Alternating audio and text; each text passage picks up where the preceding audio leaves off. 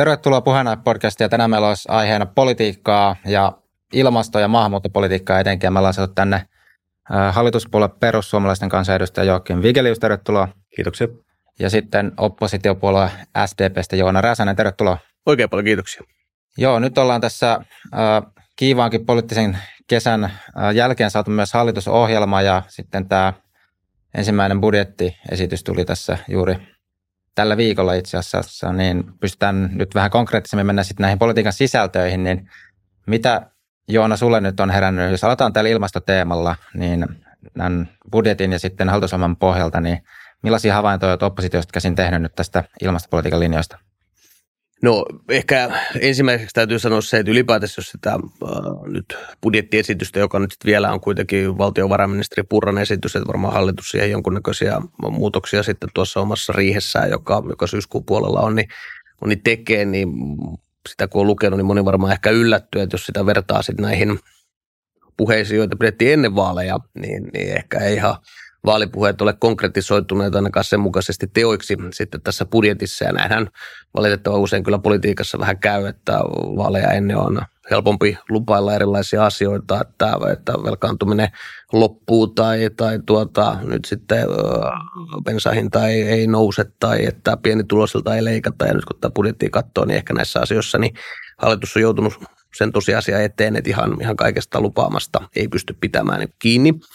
Mutta jos tästä budjetista vielä miettii tätä niin kuin ilmastopuolta erityisesti, niin, niin mä sanon, että kyllähän se on aika kova juttu sellaisessa tilanteessa, missä ylipäätänsä meidän pitäisi miljardeilla tasapainottaa julkista taloutta tämän hallituskauden aikana, jos ajattelee puhtaasti näitä menosäästöjä, jotka on se neljä miljardia, niin sitten samanaikaisesti vuositasolla esimerkiksi 150 miljoonaa joudutaan käyttämään siihen, että nimenomaan kompensoidaan tätä tota, bensan hinnan nousua polttoaineveroa laskemalla. Et se on, se on niin aika iso paukku ja siinä kyllä sit hallitus omaa liikkumavaransa aika paljon nyt sitten käyttää, käyttää tähän kysymykseen.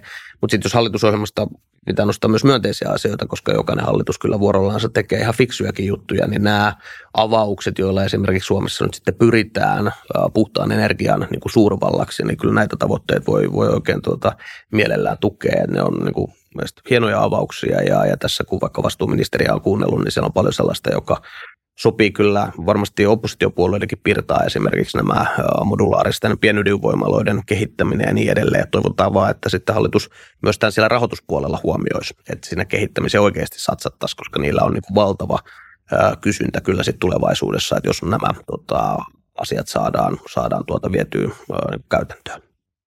Joo, yksi mikä oli edellisen hallituksen äh, tiimoilta jäänyt, siis kun puhutaan tästä polttoaineen hinnasta, niin oli tämä jakeluvelvoitteen nosto, mitä oli kaavailtu, että 24 vuonna nousi, onko se nyt 28 prosenttiin, eli mikä osuus on velvoitettu niin tarjoaa näitä uusiutuvia, mikä sitten taas heijastuu siihen hintaan. Mutta nyt äh, taisi olla hallituksen, tämän uuden hallituksen esitys, että se ensi vuonna vielä pidettäisiin 13 ja puolessa prosentissa. Niin mi- miten nyt Joakim, tämä, tämä polttoainehinta on ollut teille tämmöisellä niin kuin, äh, retorisella tasolla hyvin tärkeä viesti, niin mikä nyt hallituksen tulevaisuus on ja politiikka tämän suhteen? Mm, polttoaineen hinta tulee laskemaan. Ja, sehän, on hallitusoh- sehän on hallitusohjelmaan käytännössä kirjattu ja siellä on sadat miljoonat tiskissä ja kuten tässä Joona hyvin toikin esille, niin tai no alkupuheenvuorossa hän, hän vetosi, että ikään kuin bensan hinnan alentaminen olisi jäänyt pelkäksi vaalipuheeksi, mutta sehän nimenomaan tulee alenemaan. Tästä muun muassa ministeri Mykkänen toi, toi hyvin sen esille ihan mitä viimeisen viikon sisään. Puhutaan siis jopa 10 sentin alenemasta, mutta sitten vaalikauden mittaan, kun jakeluvelvoitetta samaan aikaan nostetaan, kun sitten toisaalta myös sitä kompensoidaan polttoaineveron alentamisella, niin se tulee tarkoittamaan joidenkin senttien alenemaa sitten se, seuraavina vuonna. Mutta että jakeluvelvoite tulee nousemaan osin näistä ilmastopoliittisista syistä, joita suurin osa puolueista hallituksen sisälläkin kannattaa. Me perussuomalaiset tietysti ollaan suuresti sitä kritisoitu, mutta että saatiin siihen tällainen kompensaatiomalli, joka tulee kuitenkin alentamaan polttoaineen verotusta poliittisilla päätöksillä. Tietenkin se, että mikä on markkinahinnan kehitys, niin sehän on asia, johon me emme suoranaisesti voi vaikuttaa, kun ehkä sitten miettimällä, että jos bensan hinta lähtee todella suureen nousuun markkinahintojen nousun tähden, niin siinä kohtaa sitten joudutaan miettimään toisenlaisia kompensaatiotoimia tai uusia kompensaatiotoimia. Mutta jos jatketaan tästä budjetti, budjettikeskustelusta, minkä Joona nyt avasi, niin ähm, viittasit ikään kuin va- vaalipuheenomaisesti siihen, että oli puhetta tämän velkaantumisen taittamisesta ennen vaaleja. Ja silloinkin puhuttiin ylivuo- ylivaalikautisesta velkaantumisen taittamisesta – niin sitähän tämä hallitus tekee. Kuten itse totesit, on tulossa neljän miljardin edestä menosäästöjä ja sen lisäksi laskennallisesti kahden miljardin äm, sopeutusta ty- työmarkkinauudistusten kautta, eli siis tavallaan työllisyysvaikutusten kautta säästöä tai, tai lisää rahaa julkiseen talouteen tai lisää, ty- lisää työllisyyden kautta. Eli hallitus on toteuttamassa omassa ö, ohjelmassaan ne lupaukset talouspolitiikassa, mitä ennen vaaleja annettiin. Se keskeisin, keskeisin asia, mikä yhdisti nykyiset hallituspuolueet hallitusneuvotteluissa, oli tämä 6, 6 plus 3 sopeutusmalli, josta ennen vaalejakin puhuttiin hyvin paljon johon muistaakseni myös sosiaalidemokraatit taisi olla sitoutuneita. Eli että hallituskauden aikana löydetään kuuden miljardin sopeutukset ja seuraavat hallitukset tämän jälkeen myös sitoutuisivat jatkamaan sitä menosopeutus- ja tulosopeutus, tulosopeutusta sitten tulevina hallituskausina, koska muuten tätä kehitystä ei saada kurottua umpeen. Se on ihan totta, että tätä hallitusta kritisoidaan nyt siitä, että velkaa tulee todennäköisesti ö, olemaan likimain saman verran kuin Marinin hallituksella, mutta on hyvä huomioida, että esimerkiksi velan korkomenot on kasvanut tälle hallituskaudelle kolminkertaisiksi. Siinä missä Marinin rinteen hallituskausilla puhuttiin miljardin korkomenoista joka vuosi, tämän hallituska- tällä hallituskaudella ne on 3,2 miljardia seuraavat kolme vuotta ja viimeisenä vuonna 3,6 miljardia euroa pelkästään velan korkomenoja. Eli näistä syntyy yhteensä sellainen 13 miljardin velkapaukku tälle hallitukselle pelkästään vanhojen velkojen hoitamista. Ja se on aika surullinen, lukema ja kertoo siitä, että minkä takia nyt pitää aloittaa tämän velan, velan ja alijäämän vähentäminen pikkuhiljaa ylihallituskautisesti. Ja kyllä, alijäämä tulee vähenemään tämän hallituksen seurauksena. Siitä on myös VM-luvuissa selkeästi tuotu esille, mutta se tulee vähenemään vähemmän kuin mitä ennakoitiin, koska korkomenot on nousseet hyvin radikaalisti, kuten myös se sotepommi on merkittävästi sote-menot siis lisääntyneet, koska käytännössä silloin kun te jätitte tämän soten nyt uuden hallituksen hoidettavaksi, niin sitä kulurakenne, se kulurakenne ei selvästikään ollut täysin selvillä ja se tulee tarkoittamaan, että siinä soteen joudutaan laittamaan enemmän rahaa kuin mitä oikeastaan te laitoitte. Niin siis nyt, nyt otetaan tätä uutta korkeakorkoista lisävelkaa, joudutaan ottaa, niin kuin tuli tässä budjettiesityksessä. Mm, kyllä. kyllä. Ja se, on, ja se on hyvin valitettavaa, kyllä. Se, koska se tulee, täs, se mitä tällä hetkellä nyt joudutaan ottamaan tätä velkaa, siis realistisesti me ei voitaisiin päästä siihen menojen ja tulojen tasapainoon tällä hetkellä kuin 10 miljardin euron leikkauksilla. Ja valitettavasti poliittinen realiteetti on se, että Suomessa poliitikot, Suomessa äänestäjät, Suomessa asiantuntijat, mitkään tahot eivät olisi valmiita 10 miljardin leikkauksiin. Ei ensimmäisessä budjetissa, mutta ei myöskään vaalikauden aikana.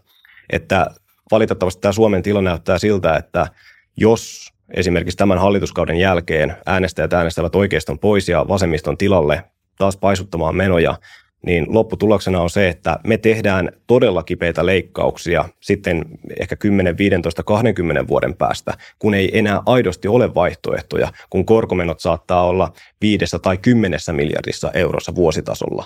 Ja kaikki poliittinen liikkumavara on syöty ja soten kustannukset paisuneet 30-40 miljardiin, ehkä siis valtion budjetin tasolla ehkä 30-40 prosenttia. Ne on hurjia lukuja jos hieman tätä käydään taustoja läpi, että minkä takia me suomalaisessa yhteiskunnassa ollaan tämmöisen niin valtavan urakan äärellä, josta ihan riippumatta hallituspohjasta, niin on aina kulloisellakin hallituksella aika monen urakka edessä, mutta jää mm. sitten seuraavillekin, että kyllä jos kysyy, että kauan siinä menee, että tämä tilanne tästä alkaa oikeenemaan, niin olisi niin kuin helppo luvata, että vaikka kahdessa vaalikaudessa tehdään, mutta kyllä tässä ollaan pitkälti 30-luvun loppupuolella ennen kuin tämä asia saadaan mm. hoidettua ja se keskeinen syyhän, minkä takia Suomessa julkinen talous on siinä kunnossa kuin on, ää, niin johtuu oikeastaan siitä, että viimeiset ää, 15 vuotta, että sieltä niin kuin finanssikriisistä alkaen meillä niin julkisten menojen kasvupaine on vuosittain ollut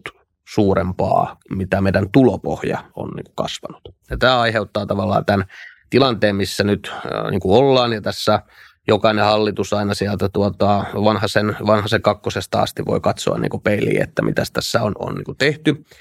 Ja syy oikeastaan siihen, että minkä takia ne menot sitten kasvaa nopeammin kuin meidän tulopohja antaisi myöden, niin, niin kuin keskeisempänä syynä on tämä niin kuin väestön ikääntyminen, mikä meidän väestörakenne on tässä pitkän ajan saatossa hiljalleen aika lailla niin kuin epäedulliseen asemaan muodostunut, eli syntyvyys on, on laskenut ja samaan aikaan sitten suuremmat ikäluokat jää ja tuota, tai ovat jo jääneet niin kuin eläkkeelle ja sitten tiedetään, että kun ikääntyminen, ikääntyminen jatkuu tarpeeksi kauan, niin jossain vaiheessa tulee se paikka, kun tarvitset aika paljon palveluita.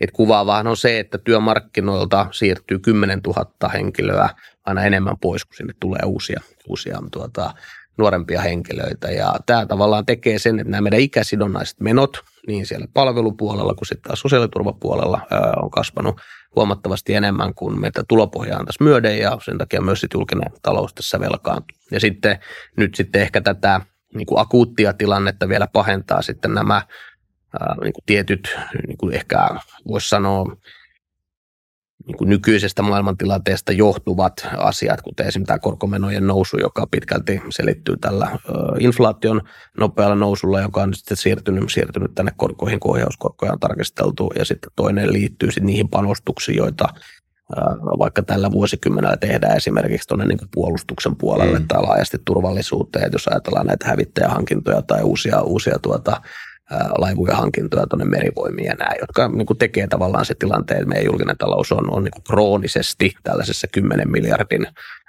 tuota miinusmerkkisessä tilanteessa. Ja se ehkä se yllätys, mihin vähän viittasin, niin oli se, että kyllähän keväällä oli tosiasiassa annettiin ymmärtää, että tämä on tämmöinen hokkuspokkus-temppu vaan, että tämä velkaantuminen tästä loppuu, että että näin tämä vaan tässä toimii ja vielä muista tuossa kesälläkin, kun käsiteltiin hallitusohjelmaa sitten eduskunnassa, niin aika moni käytti vahvoja puheenvuoroja, että nyt tämä velkaantumiselle laitetaan niin kuin stoppi.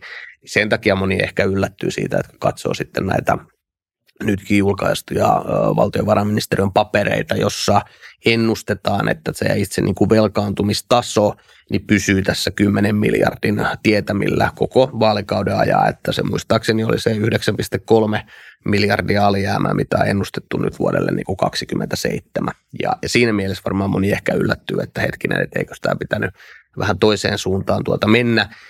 Ja sitten varsinkin, kun jos nyt pitäisi tätä ajatella, toivon todella, että vaikka keinoista on eri mieltä, niin että julkista taloutta pystyttäisiin tasapainottamaan, niin otan nyt yhden esimerkin, mihin niin liittyy ihan todella paljon kyllä kysymysmerkkejä, että onnistuuko se. Ja se liittyy itse asiassa näihin sote säästöihin, että hallitus ajattelee, että tästä 4 miljardin sopeutuksesta niin 1,3 miljardia on tämän niin kuin soten osuus, joka nyt sitten pitäisi alueella – alueella viedä toimeen, jonkun verran sitten lainsäädäntöä muuttamalla saadaan välystä siinä alueella, mutta alueella kuitenkin nämä, tai hyvinvointialueella pitäisi nämä päätökset tehdä. Ja kun on kuunnellut vaikka omalla hyvinvointialueella, niin ihan kaikkia poliittisia puolueita, ihan riippumatta, että edustitko kokoomusta, perussuomalaisia, RKP, kristillisdemokraatteja, niin ihan hirveästi en ole kuullut niitä puheenvuoroja, että no nytpä sitten oikeasti aletaan niin tasapainottamaan ja leikataan täältä niin palveluita. Ja sen takia näihin säästöihinkin liittyy aika paljon niin kuin epävarmuutta ja pahoittelen pitkää puheenvuoroa, mutta ehkä on loppuun vielä hyvä todeta se, että se mistä on nyt vaikka itse hallitusta kritisoinut ja tuleviakin hallituksia, niin on tavallaan se, että kun me tiedetään, että tähän julkinen talous ei oikene pelkästään näillä niin kuin menosäästöillä. Et meillähän on se tilanne, että ehkä poliittisesta syistä niin tämä tulopuolen hyödyntäminen hän on tässä aika lailla niin kuin nonsaleerattu. Meillähän tosiasiallisesti niin edellisellä hallituskaudella kuin tälläkin hallituskaudella niin veroaste suhteessa PKT tulee siis jatkuvasti alenemaan ja entisestään vaikeuttaa sitten tasapainon saavuttamista, koska meidän tulopohja ei kehity samassa tota, tahdissa, kun, kun menot näyttää kehittyvän. Ja sitten ehkä kolmas on sitten tämä kysymys, mistä varmaan kaikki puolueet on tavoitteesta samaa mieltä ja keinot hieman eroa, niin on sitten tämä niin kasvu. Että ilman sitä, että me saadaan tota, talouden kasvu käyntiin ja kun nyt tämä tilanne näyttää vielä todella vaikealta ihan maailmantaloudenkin osalta, niin siihen liittyy niin kuin todella paljon epävarmuuksia, että että vaikka monesta asiasta varmaan tässä eri mieltä ollaan ja keinoista, keinoista varsinkin, niin, niin toivotan kyllä hallitukselle tuota onnea tähän niin sarkaan, että tämä Mit, tulee vapaa. Miten sä näet ilmastopolitiikan roolin tässä, että onko se kustannus, jonkinlainen kustannuserä vai on, voiko se olla tämmöisen, niin voiko se mennä yksi yhteen tämän ää, talouspolitiikan, kestävän talouspolitiikan kanssa, koska kyllähän sitten taas de, demarit on aika vahvasti mun mielestä viime vuosina lähtenyt profiloitua tämmöiseen hyvinkin niin kuin vihreän politiikan ja ää, vihreän siirtymään nopean, nopeiden ilmastotoimien puolesta – jos katsotaan sitä, että mistä tätä taloudellista kasvua voidaan hakea, niin kyllä ne pitkälti tulee tänne vihreän siirtymän mukanaan tuomiin niin kuin investointeihin. Et jos me nyt katsotaan se 10 miljardien investointilista, jota Suomessa on niin kuin vireillä eri asteilla, ja tietenkään kaikki toteutuksessa, ja varmaan kaikki eivät koskaan toteudukaan, niin miltei kaikki nämä miljardiluokan investoinnit, vähän isommat, pienemmätkin, niin liittyy jollakin tavalla tähän niin kuin vihreiseen siirtymään. Ja, ja on itse ajatellut, että se mikä tehtävä vaikka omalla puolueella niin on tässä yhteiskunnassa, liittyy nimenomaan siihen, että millä tavalla Suomesta saadaan tehtyä oikeasti maailmalla ensimmäinen hiilineutraali hyvinvointiyhteiskunta, missä pystytään yhdistämään sekä tämä ekologinen puoli, sosiaalinen puoli että taloudellinen puoli. Ja tämä on ehkä sitten sellainen, missä ehkä eniten ymmärrän, että on poliittisia syitä tiettyjä asioita sanoa, mutta missä ehkä hieman äh, niin kuin on ihmetellyt tätä niin kuin perussuomalaisten suhtautumista näihin niin kuin ilmastotoimenpiteisiin, että kun te ajattelette vähän niin, että pitää valita joko tämä niin kuin ekologisuus tai sitten taloudellisuus. Ja nyt kun me katsotaan vaikka esimerkiksi tätä meidän energiamarkkinaa, niin mehän niin kuin nähdään, että itse asiassa nähdään voidaan niin kuin yhdistää. Et jos me katsotaan vaikka sitä, että paljonko on yhden tota, kilowattitunnin hinta, joka tuotetaan vaikka tällä hetkellä tuulivoimalla, tai kun tuulivoimaa rakennetaan, tuotantokustannukset on saatu painettua alas, niin sehän on tarkoittanut sitä, että siellä on syntynyt investointeja, ihmisille siis töitä ja itse asiassa kuluttajalle halvempaa sähköä. Et jos me edelleen oltaisiin tässä niin fossiilimaailmassa – niin tämä tulisi meille ihan huomattavasti vielä niin kuin kalliimmaksi. Esimerkiksi jokainen, joka vaikka omaa taloansa on lämmittänyt aikaisemmin fossiilienergialla, niin on nyt huomattavasti tyytyväisempi, että jos sen siirty, tota, siirtymän on tehnyt siihen, että se tuleekin nyt sitten jollakin muulla tavalla. Joo, sitten varmaan, no, no, no tämmöiset win-win-tilanteet on tietenkin helppoja, mutta sitten kun on semmoisia ristiriitatilanteita, että ne tilanteet, missä ää, vaikkapa julkisen talouden ää, välitö intressi tai etu ja sitten ilmastotavoite on ristiriidassa, niin sitten siinä varmaan var, tulee se niin poliittinen No se on, että otetaan siis, vaikka mm. en yhtään kadehdi sitä hallituksen työnsarkaa, mikä esimerkiksi liittyy tähän niin kuin liikenteen niin kuin hinnoitteluun. Ja mm. siinähän se niin kuin hallituksen haastaja lähtee siitä, että silloin kun Sipilän hallituskaudella, ja aina pitää vähän muistuttaa, että silloin perussuomalaiset oli itse tätä päättämässä, niin todettiin, että Suomessa yritämme mahdollisimman paljon vähentää näitä liikenteen päästöjä. Ja yhtenä keinona sitten keksittiin tämä niin sanottu jakeluvelvoite, eli että kuinka paljon uusiutuvaa raaka-ainetta pitää sekoittaa sitten noihin polttoaineisiin, joka on nyt nostanut sitten näiden polttoaineiden niin hintoja. Ajateltiin, että se tehdään niin kuin täältä. No sitten niin kuin yleensä käy, eli se mitä tuota, taakseen jättää, niin edestään löytää. Ja nyt sitten kun hinnat on alkanut nousemaan ja samaan aikaan kun jakeluvelvoitteen, jakeluvelvoitteen nosto nostaa niitä hintoja entisestään, niin on tullut tavallaan niin kuin poliittisesti vaikeaksi, että millä tavalla tämä nyt sitten kerrotaan kansalle, että näin tässä tulee käymään, ja sitten on tullut tarve, että tämä on kompensoitu. Ja tätähän nyt sitten edellisellä kaudella nimenomaan tämän energiakriisin ja Venäjän hyökkäyssodan myötä niin kompensoitiin, jotta ne hinnat eivät siellä niin nousisi. No nyt sitten tällä hallituksella, jos oltaisiin jatkettu se uran myötä, niin, niin oli kohtuullisia hyppiä tässä olisi tuota tapahtunut, ja sen takia varmasti hallitus tämän oman mallinsa, eli, eli, eli tota kompensoidaan sitä polttoaineveron kautta, niin teki. Ja olisi itse sitä mieltä, että huomattavasti parempi tapa olisi ollut tehdä se täältä työmatkavähennyksen kautta. Koska nythän käy niin, että kun se pumppuhintoihin viedään, ja niin kuin Joakim tuossa kävi läpi, niin se on siis hallituskauden tasolla, niin me puhutaan sitä kolmesta sentistä litraa kohti, kun tuolla pumpulla jokainen meistä takkaa. Sen sijaan, että jos oltaisiin täältä työmatkavähennyksen kautta tehty, mikä nyt oli korotettu tälle vuodelle, mitä korotusta hallitus ei, ei jatka, niin itse asiassa nimenomaan he, jotka joutuvat työnsä puolesta liikkumaan, niin tulevat häviämään tällä mallilla. Koska se yksittäisen litran tuota, hinnanmuutos niin on paljon pienempi kuin se, mitä täältä työmatkavähennyksen puolelta olisi pystynyt saamaan sitten, sitten tukea siihen. Ja sen takia olisi valinnut niin kuin toisinpäin, koska tämä yleinen pumppuhintojen ale, niin kuin tuossa kävin läpi, niin se on ymmärrä, että, että jotain saattaa se siellä pumpulla, tota, että saattaa kiittää, että sai edes kolme senttiä halvemmalla sen bensalitran, mutta se on julkiselle taloudelle sellaisessa tilanteessa, missä pitäisi miljarditolkulla sopeuttaa, niin se 150 miljoonaakin vuosittain, joka sitten hinta totta kai kasvaa, mitä enemmän markkinahinta tässä tulee tota, nousemaan, niin se on kohtuullisen kallis tukiainen. No se on varmaankin enemmän kuin mitä Demareilla oli esimerkiksi leikkauslistoilla näiden vaalien alla, niin ehkä siihen nähden, mutta kun mietitään sitä koko pottia, että lähtee noin neljä miljardia tällä hallituskaudella erilaisia menosäästöjä, niin siinä, siinä suhteessa se on suhteellisen pieni. Ja on hyvä kuitenkin muistaa, että kun polttoaineen verotusta alennetaan, niin kyseessä on nimenomaan veron alennus. Se ei ole sinänsä mikään tukiainen, vaan olemassa olevaa korkeaa verotusta, joka muodostaa kuitenkin bensiinilitran hinnasta noin puolet karkeasti ottaen, niin jos sitä alennetaan, niin minä en itse näe sitä minään tukiaisena ihmisille, vaan mä näen sitä sen veron alennuksena, mikä on juuri se suunta, mihin Suomessa pitäisi pyrkiä myös vaikeina aikoina. Eli kuten tämä hallitus tulee toteuttamaan esimerkiksi työn verotuksen alentamisen siitä huolimatta, että on vaikea tilanne, koska me halutaan myös signaloida sitä, että, että ihmisiä ei verota tässä maassa hengiltä ja kannustetaan ihmisiä juuri siihen, mihin, minkä kautta myös luodaan sitä tulevaisuutta ja tulevaisuuden ö, rahoitusta tälle meidän hyvinvointivaltiolle. Mutta jos palataan tähän ilmastopolitiikkaan, tässä on vähän rönsyilty budjetin puolelle, niin ähm, viittasit tähän, että perussuomalaisten, perussuomalaisilla oli, olisi ikään kuin vaikea yhdistää tämä ekologisuus ja taloudellisuus, niin tässä ihan hyvin vietiin se lopulta siihen kysymykseen, että entäs jos ekologisuus ja taloudellisuus ovat lopulta vastakkain, koska joissain kysymyksissä ne kuitenkin ovat.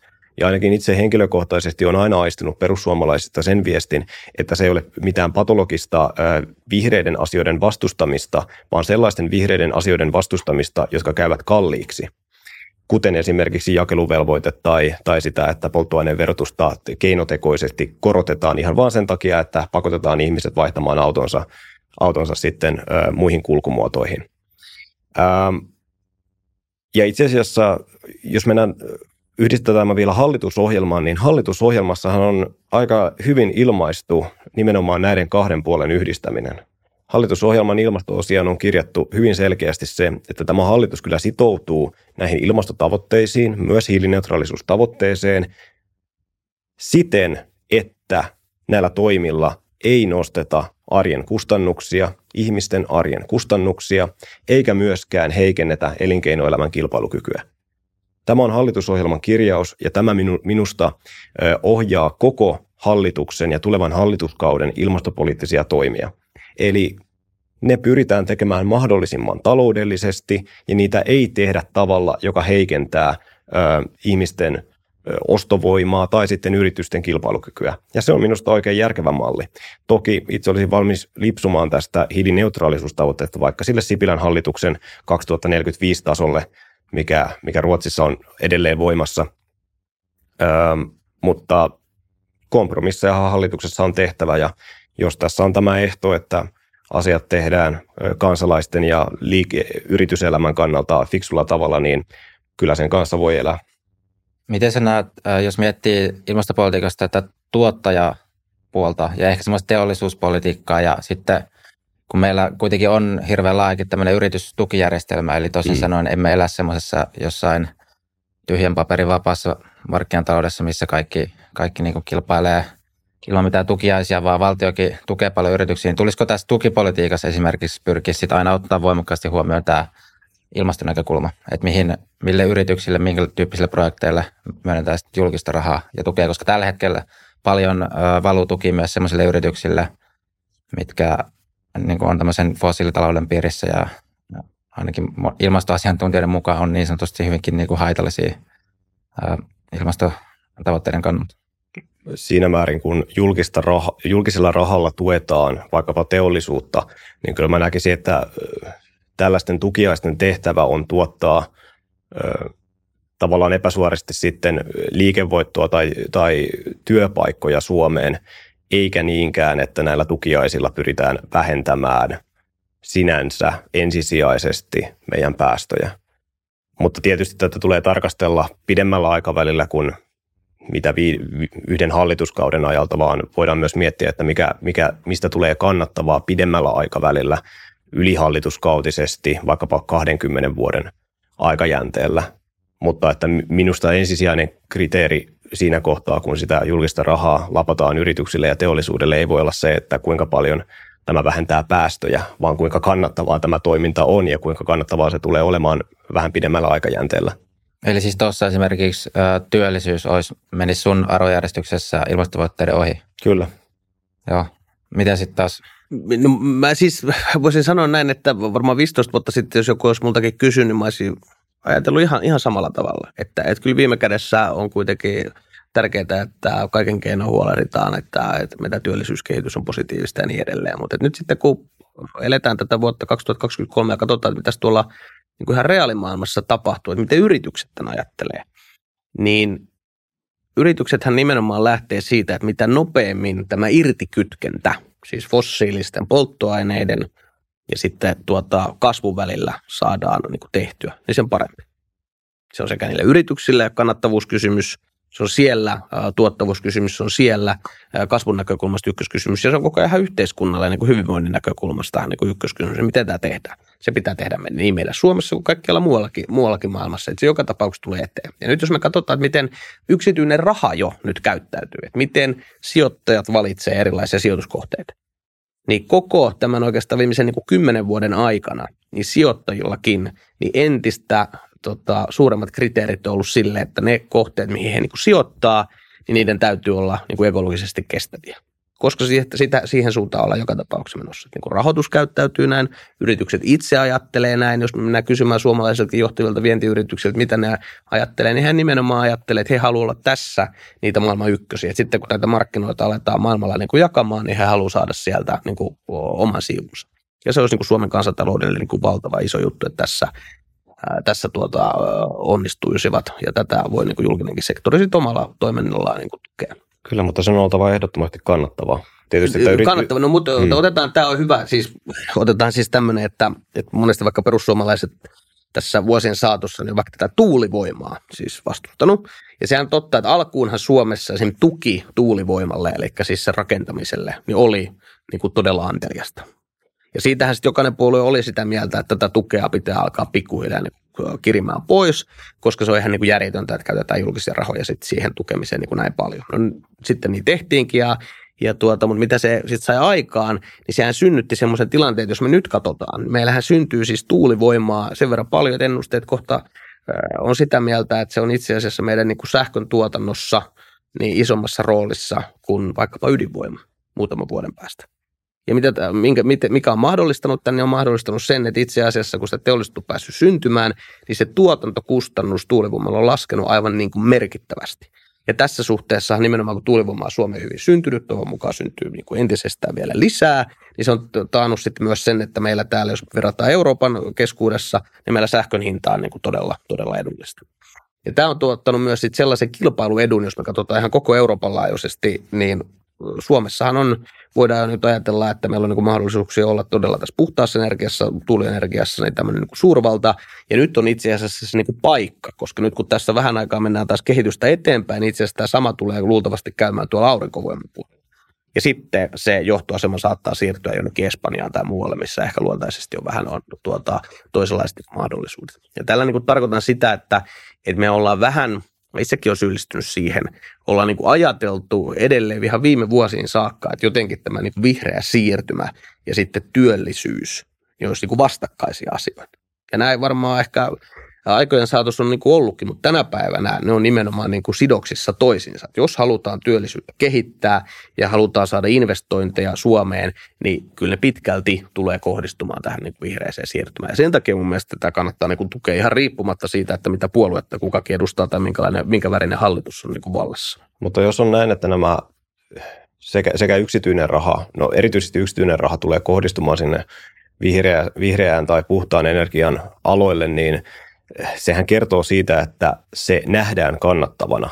Ja silloinhan siinä ei ole mitään ongelmaa. Itse asiassa siinä ylipä, ylipäätään ole mitään ongelmaa, että yksityinen raha ohjautuu, minne se ikinä tässä kohtaa ohjautukaan. Ja jos siinä pystytään samalla ö, yhdistämään kannattavuus että sitten ekologisuus, niin sehän on erinomaisen hyvä asia.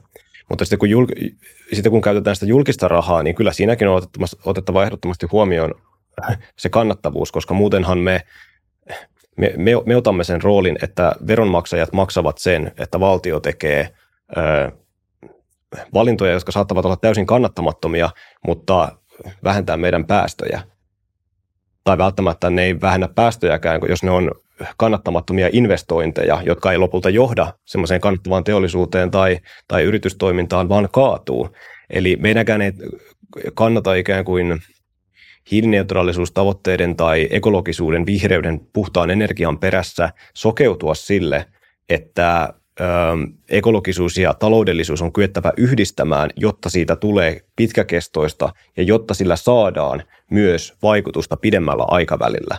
Et me ei voida ajatella, että jokainen, joka tulee kertomaan meille vihreiden investointisuunnitelmiensa kanssa, että tällä vähennetään päästöjä, niin sinne lyödään sinne kovat yritystuet ja toivotaan parasta miettimättä yhtään sitä, että tuleeko tämä aidosti kannattamaan ja pystytäänkö se näyttämään toteen, että se kannattaa sekä lyhyellä aikavälillä että sitten erityisesti sillä pidemmällä aikavälillä, jotta sillä on mitään tulevaisuutta. Eli en, en minäkään vastusta tällaisia järkiperäisiä ää, vihreän puhtaan energian ää, investointeja, mutta näen, että nimenomaan julkista rahaa on tässä viimeisen ehkä kymmenen vuoden aikana osoitettu paljon myös sellaisiin kohteisiin ilmastopolitiikassa, jolla ei tosiasiallisesti ole ollut mitään positiivisia seurauksia. Esimerkiksi suomalaisten, suomalaisten yritysten, meidän kilpailukyvyn, kilpailukyvyn arjen kustannusten kannalta, vaan sillä on tavoiteltu yksin omaan päästöjen vähentämistä, mikä minusta on, no, ei toivottavaa kehitystä politiikassa – erityisesti tällaisessa taloudellisessa tilanteessa ja ylipäätään, kun ihmisten elintaso on heikkenemässä tällä hetkellä. Niin onko se vähän semmoista lyhytjänteistäkin, tai lyhytnäköistä siis se, että jos vaan katsotaan sitä päästöjen vähentämistä eikä meitä, että mitä siitä on. seuraa sitten tavallaan pari askeleen päästä? On. Et mä toivon, että näitä puhtaita ja vihreän, vihreän siirtymän asioita, niin niitä tehdään myös taloudellisesti järkevästi ja, ja kannattavasti, eikä vain miettien, että me Suomessa voimme yksin omilla toimillamme meidän globaalissa mittakaavassa pienillä miljardeillamme ikään kuin vähentää ilmakehän hiilidioksidipitoisuutta niin merkittävällä tavalla, että se ilmastonmuutos siinä pysähtyy. Eli sopivaan suhteeseen ne toimet pitää suhteuttaa. Ja kuten sanottua, mun mielestä hallitusohjelmassa tehdäänkin niin, niin kun sitoudutaan tekemään näitä toimia, nimenomaan ihmisten arjen kustannusten, kustannukset ja sitten toisaalta liike-elämän toimintaedellytykset huomioiden. Niin ehkä on hyvä niin kuin palata siihen, että kun puhutaan oikeasti niin tästä globaalista ilmastonmuutoksesta ja sen vastaisesta taistelusta tai niin kuin koko globaalin järjestelmän mm. muuntamisesta niin kuin hiilineutraali aikaan, niin, niin kuin selvä asia, että eihän se täällä Suomessa ratkea. Että se on kysymys siitä, että mitä on Yhdysvalloissa, Kiinassa, Intiassa tulee tapahtumaan niin kuin tulevina vuosikymmeninä, varsinkin siinä, mitä Afrikassa tulee tapahtumaan tulevina mm. vuosikymmeninä.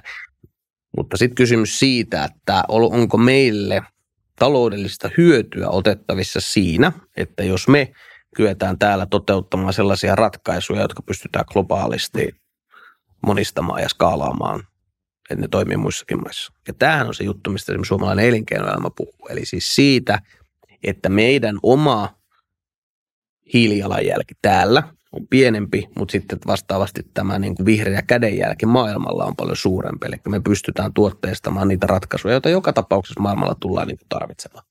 Ja se on niin kuin ihan selvää, että, että vaikka me täällä lopetettaisiin hengittäminen, niin ei, ei maailman niin kuin ilmasto siinä, siinä tuota pelastu. Että se on enemmän kysymys siitä, että millä tavalla nimenomaan tämä transaktio siinä, että pystytään tavallaan fossiilista polttoaineista irrottautumaan, niin tapahtuu ää, tota, muualla maailmassa paljon niin kuin suuremmilla talousalueilla, kehittyvillä talousalueilla, mutta meillä varmasti on nyt ratkaisuja sitten niihin. Ja jos me keksitään ja pystytään täällä innovoimaan, tuotteistamaan ja tuottamaan niitä ratkaisuja, niin uskon, että siitä on niin, kuin niin työllisyyden kuin monen muunkin asian kannalta ihan valtavasti hyötyä. No sitten tullaan tähän näihin niin kuin yksilön kokemiin niin kuin kustannuksiin. No pitkältihän Suomessa, jos ajatellaan tätä politiikkaa, mitä on toteutettu ja edelleen riippumatta hallituksen väristä – niin kyllä se on meillä tämä poliittinen keskustelu on tullut tänne liikenteeseen.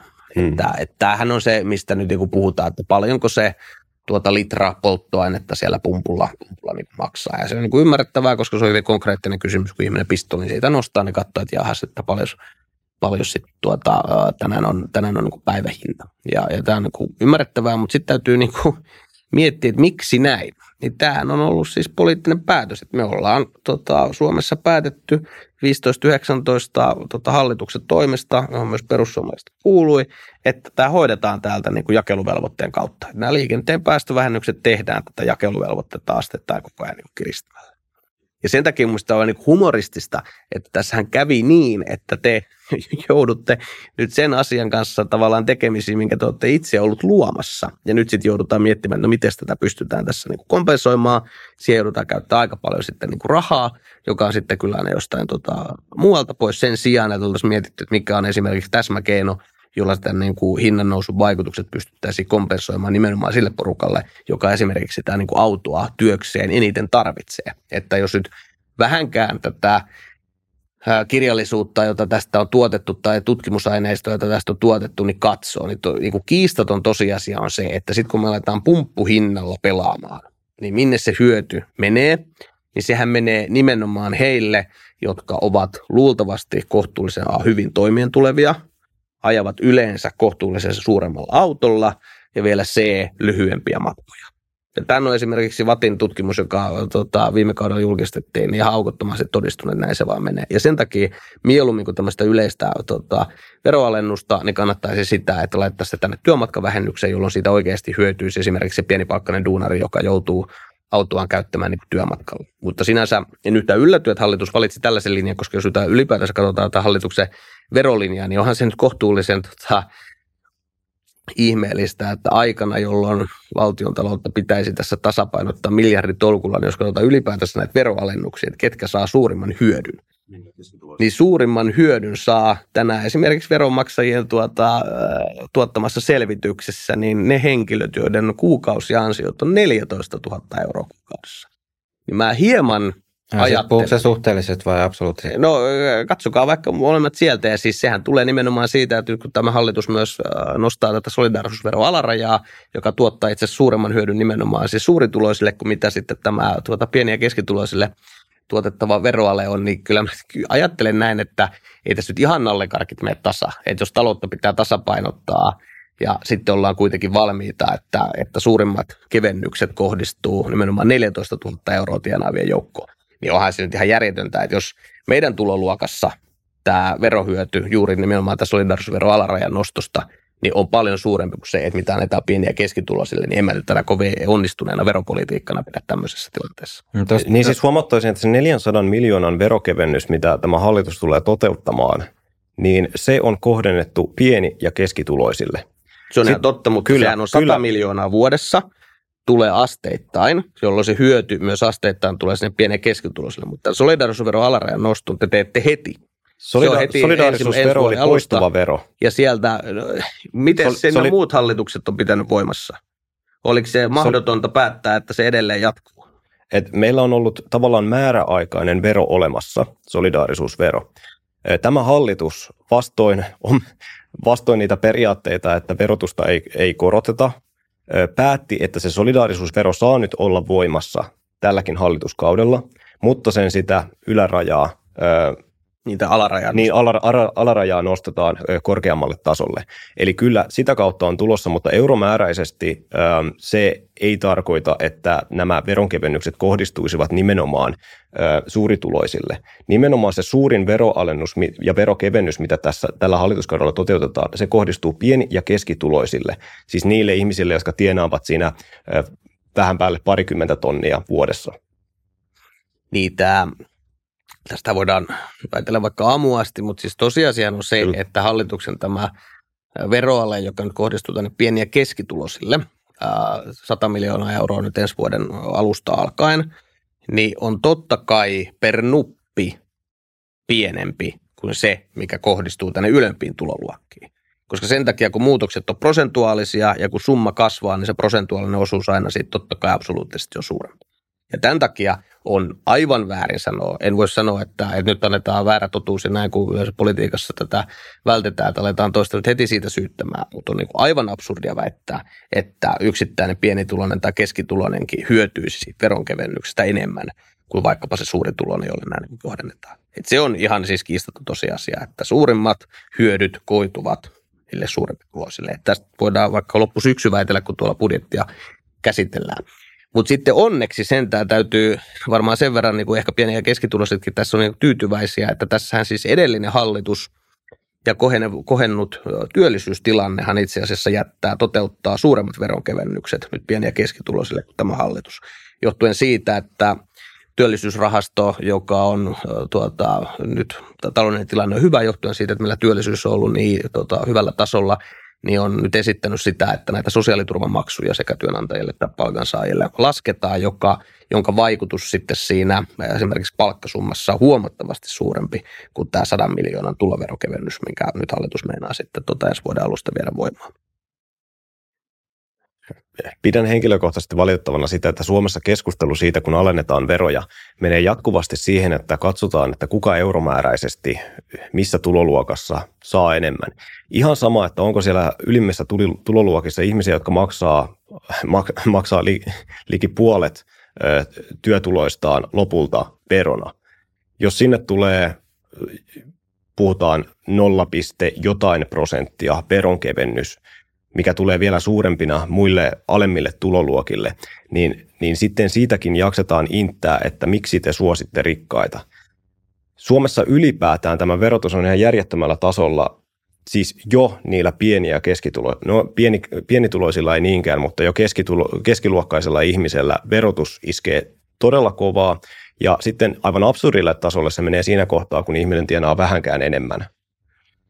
Ja jos kaikille tuloluokille tarjotaan veronkevennyksiä, niin pidän sitä ihan aidosti äh, tällaisena vasemmisto, va, vasemmistolaisena ja sosiaalidemokraattisena äh, propagandana lähteä äh, hyökkäämään sellaista hallitusta vastaan.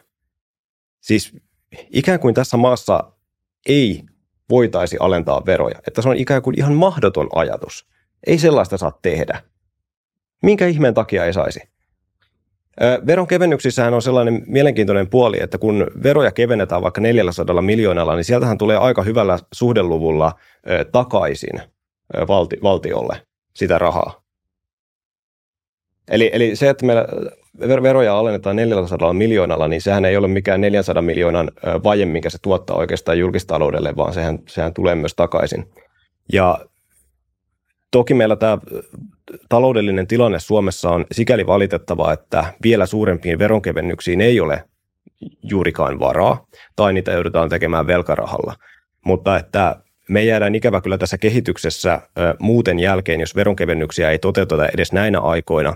Me jäädään muita Pohjoismaita selkeästi jälkeen, paitsi julkisten palveluiden tasossa, niin sitten myös verotuksen suhteen. Eli Eli veronkevennysten tehtävänä ei ole pelkästään suosia mitään tuloluokkia. Niiden tarkoitus on myös luoda uutta työtä, niiden on, tarkoituksena on vahvistaa ostovoimaa ja niiden tarkoitus on tehdä Suomesta myös houkuttelevampi ja kilpailukykyisempi maa, maa sekä maahanmuuttajille että sitten ulkomaisille yrityksille – Eli kaikki nämä tavoitteet ovat minusta paljon jalompia kuin se, että lähtee nillittämään siitä, että minkä takia tämä ja tämä tuloluokka saa nyt 100 euroa enemmän käteensä kuin toinen.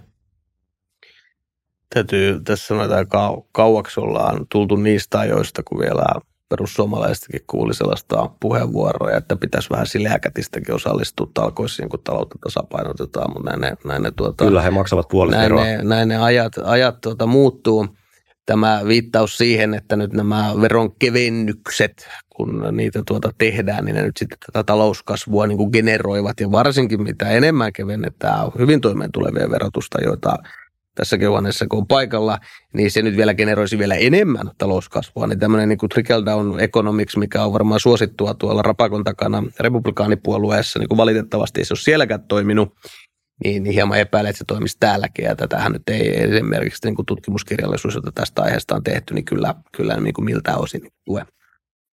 Jos nyt mennään sitten tähän pieniä keskitulosta, niin se on niin kuin totta, että totta kai työnteon pitää olla niin kuin kannattavampaa, mutta jäädä enemmän niin käteen ja ostovoimaa voidaan tukea esimerkiksi tällaisessa tilanteessa, missä – hinnat on valtavasti noussut, niin tuota, näillä veronkevennyksillä, niin kuin hallitus ajattelee sen täältä työtulovähennyksen kautta niin kuin tehdä, ja se on ihan niin kuin perusteltu ja ei niin kuin ollenkaan muita sitä, ja varmasti kun tullaan tuossa syksyyn, niin tullaan osoittamaan, että millä tavalla, jos taloutta tasapainottaisi vähän oikeudenmukaisemmin, niin itse asiassa se kevennys, joka pieni ja keskituloisille tehdään, niin voisi olla vielä vieläkin isompi, koska siellä se oikeasti menee niin kuin kulutukseen. Et sitten kun me puhutaan siitä, että onko tarvetta että siihen, että täällä niin kuin suuremmissa tuloluokissa niin joku toteaa, että enpä nyt enää työskentele enää, menee niin veroon. En ole vielä sellaista ihmistä, niin kuin, että tämä, mä niin kuin että tämä on vaikea aihe hallitukselle ja, ja, ja varsinkin sitten no, mitä enemmän mennään nyt konkreettisesti sitten niitä leikkauksia käsittelemään, niin on varmaan vaikea selittää sitten siellä kadulla, että minkä takia tavallisen suomalaisen niin kuin palkansaajan tota,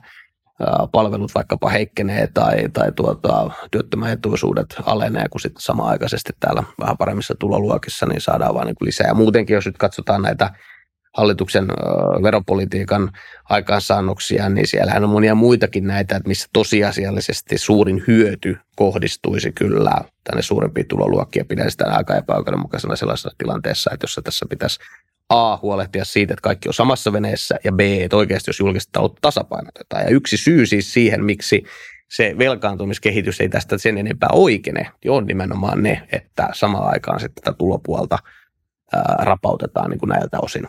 Niin onko se sitä mieltä, mieltä tai demarit, että pitäisi nyt sitten enemmän näitä suurituloisia ää, siis verottaa, että saadaan tätä esimerkiksi velkaantumista sitä kautta? No jos nyt ajattelee, niin ei kukaan olisi huomannut sitä, jos tämä solidarisuusvero alaraja olisi pidetty edelleen 85 tonnissa, missä se nyt on ollut. Kukaan ei olisi huomannut sitä. Mikä sen kukaan ei olisi lähtenyt, on? Kukaan ei olisi lähtenyt tuota parikaadeille. Ja sitten tämä vaikutus, vaikka se tätä vaikka yksin ei korjaa, niin se olisi ollut sellainen niin kuin symboli, että silloin varmaan kohtuullisen helpommin olisi niin kuin ymmärrettävissä esimerkiksi se, että sitten joudutaan esimerkiksi sosiaaliturvaan tai palveluihin niin koskemaan. Ja tämähän on niin kuin tavallaan tämä pohdinta, mitä, mitä tuota maahallitus siellä on tehnyt. No toinen juttu sitten, jos katsotaan esimerkiksi täällä niin kuin veropuolella, niin jos me verrataan nyt Suomea ö, muihin esimerkiksi Euroopan maihin ja katsotaan, miten meidän verotulot jakaantuu erilaisten verolajien niin kuin mukaan. Jos ajatellaan, niin pääsääntöisesti on kolmen, tyyppistä, kolmen tyyppisiä veroja. Että on niitä veroja, jotka kohdistuu niin kuin työn tekemiseen. No näitä oikeastaan puolueet, puoluekantaa riippumatta olla sitä mieltä, että varsinkin pieni- ja keskitulosten osalta, niin täällä ei ole mitään kiristyksiä tehdä. Sitten on verot, mitkä tota, liittyy kulutukseen. Eli siihen, mitä me vaihdetaan ja mitä me hankitaan. Ja täällä hallitus on todennut se, että esimerkiksi arvonlisäveroja veroja tuota ollaan nostamassa. Ja sitten on tämä viimeinen kysymys tai kokonaisuus, mikä liittyy omistamiseen. Ja siellä suhteen, niin kuin Suomessa suhteessa muihin maihin, niin mehän kerätään täältä paljon vähemmän kuin miten muissa maissa esimerkiksi toimitaan. Ja täällä niin kuin veropohjan laajentamisessa niin olisi paljon sellaisia tota, asioita, joita voitaisiin tehdä, joita itse asiassa valtiovarainministeriökin vuodesta toiseen esittää, että olisi järkevä tehdä. Kuten, esimerkiksi, no, kuten esimerkiksi tämä listaamattomien yhtiöiden tuota, verohuojennus, mikä meillä on edelleen Suomessa voimassa jota valtiovarainministeri vuodesta toiseen on ollut sitä mieltä, että nyt kun julkista taloutta tasapainotetaan, niin tämä täältä pitäisi tehdä. No eipä olla tekemässä ja tietenkin se on ihan selvää, että tässä hallituksessa niin kokoomus kyllä pitää siitä huolta, että ei, ei sinne niin kohdisteta, kohdisteta tuota leikkuria. Mutta tämä on esimerkiksi yksi esimerkki. Tai monet muut kysymykset, joissa ihan varmasti tämä veropohjan puolella voitaisiin tehdä. Hyvä esimerkki, vaikka otetaan hallitusohjelmasta.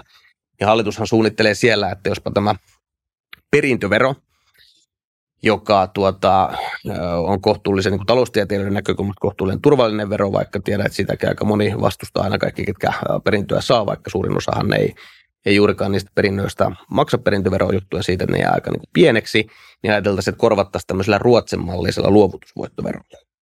No jos näin tehtäisiin, mitä hallitus nyt sitten meinaa selvittää, niin sehän tarkoittaa sitä, että nimenomaan jos mennään tähän Ruotsin malliin, niin pienemmissä perinnöissä verotus kiristyy, ja sitten suuremmissa se tulee niin kuin alenemaan. Ja nämä on nyt kohtuullisen niin kuin käsittämättömiä juttuja tilanteessa, missä nyt niin kuin ainakin meidän mielestä niin mieluummin julkista taloutta pitäisi oikeudenmukaisemmin tasapainoa. No länsinaapurin katsoen näkisin ihan fiksuna, että vähintäänkin selvitetään, että millaisia vaikutuksia sillä Suomessa olisi. Sehän ei tarkoita, että se tullaan toimeenpan- toimeenpanemaan. Öö,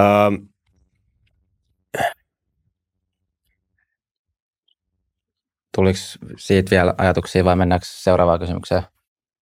No, vähän ajatus katkesi tässä. Joo, että... ei, ei mitään. Voisi tota, no, musta tuntuu, että mä ehkä laitan tähän otsikkoon nyt ilmasto ja talous, että se ma- maahanmuuttoa, ehkä nyt mitä tässä ehditään käsitellään, niin käsitellään ehkä tuosta talousnäkökulmasta nyt sitten vielä vähän, niin Niin, niin toi äh, maahanmuutto, niin sehän voi olla tietenkin, tai onkin siis taloudellinen kysymys, ja no etenkin tuo työperäinen maahanmuutto on semmoinen termi, mitä sitten taas äh, melkein perussuomalaisia myötenkin kaikki puolueet tuntuu jossain määrin ainakin tukevan, kun se toteutetaan. Ja nyt sitten tässä hallitusohjelmassa niin oli jonkun verran näitä, näitä tota, linjauksia siihen. Yksi oli tämä, no huippuosaille oli tämä kolmen kuukauden tämmöinen maastopoistumisaika, että jos ei sitten löydä uutta työsuhdetta. Ja sitten oli tämä 1600 euro tuloraja hahmoteltu tänne niin kuin vähän matalemman työvoiman, niin mikä, mikä hallituksen semmoinen keskeinen idea nyt sitten tämän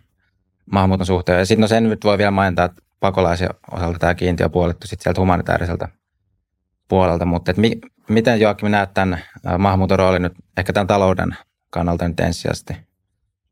Tämä hallitus tulee humanitaarisen maahanmuuton, eli sen kaikista kalleimman maahanmuuton osalta, niin en voi sanoa, että minimoimaan sen, mutta merkittävällä tavalla vähentämään sitä. Eli vähennysvaraahan jää, koska pakolaiskiintiö puolitetaan. Se on, sen olisi voinut hyvin nollatakin. Lisäksi turvapaikkapolitiikassa otetaan sitten tämä linja, että pyritään minimoimaan turvapaikanhakijoiden määrä ja toisaalta myös puuttumaan siihen, että laittomasti, laittomasti maassa oleskelevat ihmiset, että heidän tehostamistaan ja toisaalta myös ihmisiä, jotka syyllistyvät rikoksiin, niin heitä tullaan karkoittamaan. Eli humanitaarisen maahanmuuton osalta se tarkoittaa sitä, että ähm, taloude, siitä aiheutuvaa taloudellista rasitetta lähdetään purkamaan ja erityisesti ennaltaehkäisemään. Koska maahanmuutto on ikävä kyllä taloudellisessa mielessä sellainen kysymys, että siitä on vaikea löytää niin suuria ähm, suoria menosäästöjä kuin mikä sen oikeastaan julkistaloudellinen kustannus on. Esimerkiksi tässä humanitaarisen maahanmuuton kustannuksissa puhutaan siis miljardiluokan kustannuksista joka vuosi. Erilaiset sosiaalietuudet, joissa maahanmuuttajaväestöllä, erityisesti suurista pakolaismaista tulleilla, on hyvin merkittävä yliedustus. Me puhutaan pääkaupunkiseudulla, mutta myös muissa Suomen suurimmissa kunnissa. Ihan sama ollaanko Tampereella, Turussa, Porissa, Vaasassa, Rovaniemellä, Kouvolassa, Oulussa, oikeastaan missä tahansa. Esimerkiksi toimeentulotukea, toimeentulotukea saa noin puolet isoista pakolaismaista, Syyriasta, Irakista, Afganistanista, Somaliasta tulleista henkilöistä. Eli vaikka määrät eivät olisivat suuria Suomessa suhteessa vaikka Ruotsiin, niin se pienikin määrä aiheuttaa hyvin suuren rasitteen suhteessa vaikkapa suomalaiseen tai länsi-eurooppalaiseen tulijaan tai länsimaalaiseen tulijaan nähden. Eli humanitaarisen maahanmuuton osalta vaikutus on ennen kaikkea ennaltaehkäisevä, mitä myös Ruotsissa varmaan kadehdi, kadehditen, kadehdien katsotaan tässä kohtaa, koska siellähän ne kulut on huomattavasti paljon suurimmat, koska sosiaaliturvalla elävien ulkomaalaistaustaisten ihmisten määrä on myös huomattavasti paljon suurempi. Mitä tulee taas tähän työperäisen maahanmuuttoon, niin siinähän tulorajaa korotetaan siitä, mikä se on käytännön tasolla ollut aiemmin. Ja se tulee tarkoittamaan sitä, että yksilön kokonaistaloudellinen vaikutus julkistaloudelle tulee vähenemään, tai negatiivinen vaikutus julkistaloudelle tulee vähenemään sen myötä, koska kun ihmisellä on suuremmat tulot tässä maassa, myös siellä pienipalkkaisten keskuudessa, niin se tarkoittaa, että hän pystyy jotakuinkin maksamaan suuremman osan ö, yhteiskunnalle aiheuttamista, aiheuttamistaan kuluista maksamiensa verojen, verojen myötä ja toisaalta sitten vähemmän käyttämänsä sosiaaliturvan myötä. Eli näkisin, että tämä, tämän hallituksen tekemä maahanmuuttopolitiikka ihan kokonaisvaltaisesti tekee maahanmuuttopolitiikasta taloudellisesti kannattavampaa mutta myös sosiaalisesti kestävämpää sitten erityisesti tämän humanitaarisen maahanmuuton kohdalla, kun meillä ei ole niin paljon sosiaaliturvasta riippuvaisia, kouluttamattomia, jopa rikoksiin syyllistyviä, syyllistyviä ulkomaalaisryhmiä Suomessa. Mikä tämän hallituksen politiikassa sitten edesauttaisi tätä meidän heikkenevää huoltosuhdetta, että me tarvitaan kuitenkin enemmän työvoimaa suhteessa sitten näihin vaikkapa eläkeläisiin, joka hirveän nopeasti kasvava joukko Suomessa? No, esimerkiksi verotuksen alentaminen, mikä on ihan selkeä arvovalinta. Ähm, äskeinen ajatuskatko, niin mikä tapahtui, niin olin jatkamassa juuri itse asiassa tässä, jos hieman, hieman peruutetaan, niin ähm, valitettavasti Suomessa on tällainen tapa, että vaikka, vaikka työväenpuolueetkin puhuvat siitä, että olisi, olisi hienoa, että ei verotettaisi niin paljon, niin tosiasiallisesti tässäkin keskustelussa, mikä meillä on ollut, on suoraan esitetty, että suurempi tuloisten verotusta tulisi lisätä. Ja siinä kohtaa, kun kysytään... Tai siis jos pidettäisiin edes nykytasoa. Mutta käytännössä tahdot lisätä sitä, etkö? Eikö mä juuri tässä kuvannut, että jos jätetään tämä solidaarisuusveron alaraja, jota te nyt nostatte, niin tekemättä. Hyvä, hyvä, mennään sillä. Niin tuota, en ihan tiedä, mutta sitten voit viitata kyllä siihen, että esitin, että te toteutettaisiin täällä muita veropohjaa tuota, mm. tilkitseviä niin uudistuksia, että hyvin voit niihin viitata, mutta pysytään nyt kuitenkin tässä kyllä. sanotusti totuuden puolella. Kun tässä, tässä tuli, juuri tulee se mun oman ymmärryksen raja vastaan, eli aina kun puhutaan siitä, että olisi kiva, että tekevää, tekevää, työtä tekevää luokkaa verotettaisiin vähemmän, niin siinä kohtaa, kun puhutaan näistä julkisen talouden sopeutustoimista, joihin liittyy myös maahanmuuttopolitiikka, mutta myös muut toimet, niin aina tässä kohtaa alkaa erityisesti nykyisestä oppositiosta, siis käytännössä vasemmista puolueista, alkaa se kritisointi siitä, että minkä takia tehdään leikkauksia, minkä takia ei tehdä veronkorotuksia. Ja sitten kun koitetaan tiedustella, että minkälaisia veronkorotuksia sitten tehdään miljardien eurojen edestä, niin hiljaiseksipa jää siinä kohtaa. Silloin aletaan esittämään näitä solidaarisuusveron kaltaisia joidenkin, joidenkin kymmenien miljoonien, ehkä sadan miljoonan ö, suuruisia ö, veronkorotuksia tai veron ö, paikallaan pitämisiä. Mutta keihin kohdistuisi ne miljardien veronkorotukset? Se jää yleensä sanomatta. Se, sitä ei vaalien alla koskaan esitetä, sitä pointtia ei tuoda esille, että kuka tämän menopuolen sope- anteeksi, tulopuolen sopeutuksen lopulta maksaisi. Ja se on minusta hieman epärehellistä, koska tosiasiahan on se, että jos veroja jatkuvasti korotetaan, se tekee työ, työllistymisestä ja työnteosta, yrittämisestä jatkuvasti kalliimpaa. Ja samanaikaisesti sitten kuitenkin ollaan valmiita ajamaan sellaista maahanmuuttopolitiikkaa, joka lisää sosiaaliturvasta riippuvaisten ihmisten määrää Suomessa vuodesta toiseen. Ja nyt mä näkisin, että mitä tämä hallitus tekee, se samanaikaisesti tekee työnteosta kannattavampaa, yrittämisestä kannattavampaa, keventämällä verotusta, ja sitten se vielä vähentää sosiaaliturvasta riippuvaisten ihmisten määrää Suomessa ja tekee maahanmuutosta taloudellisesti kannattavampaa.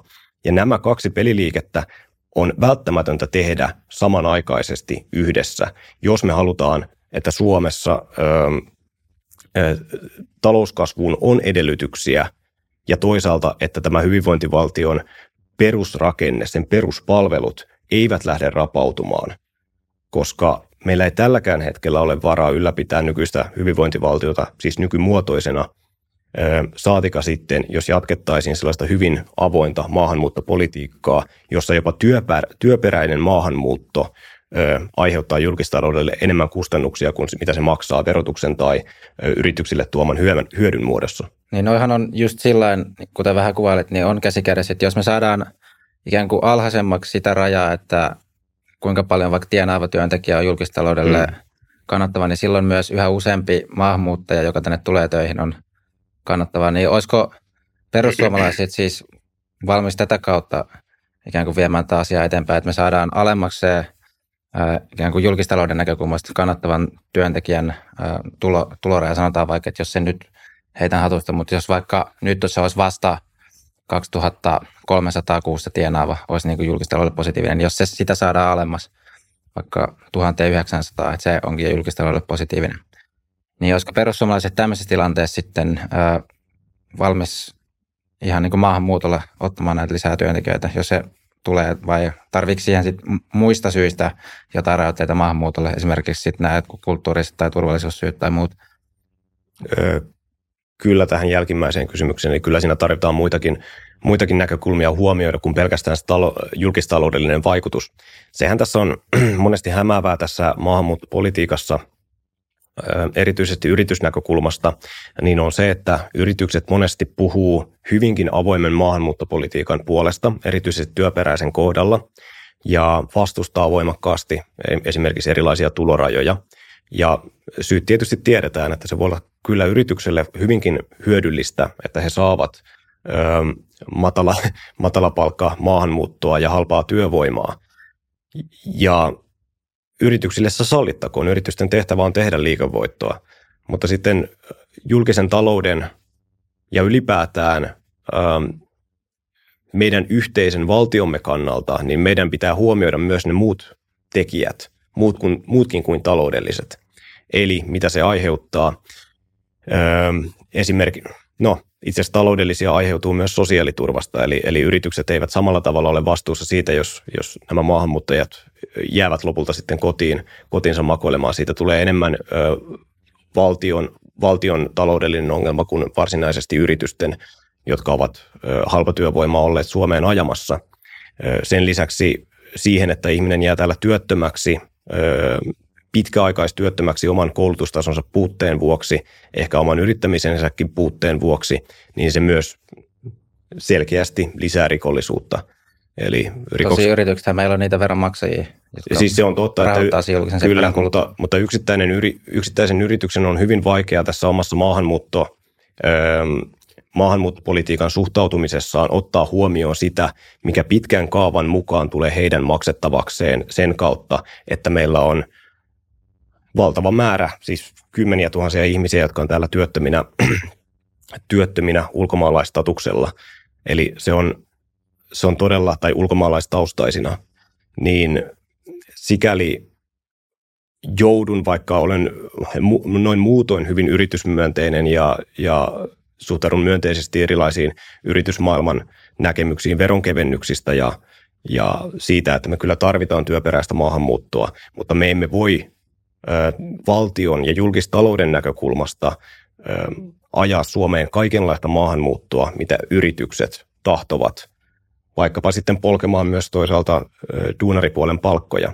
Ja tässä suhteessa joudun kiittämään tietysti myös sosiaalidemokraatteja siitä, että he ovat kannattaneet saatavuusharkinnasta kiinni pitämistä, koska sehän käytännössä estää sen, että, tai ei estä, vaan hidastaa sitä, että suomalainen tai käytännössä eurooppalainen työvoima korvautuu ulkomaalaisella halpatyövoimalla, johon myös liittyy sitten näitä ähm, harmaan, talouden, äh, harmaan talouden ongelmia ja toisaalta myös hyväksikäytön ongelmia, josta ihan hiljattainkin on uutisoitu.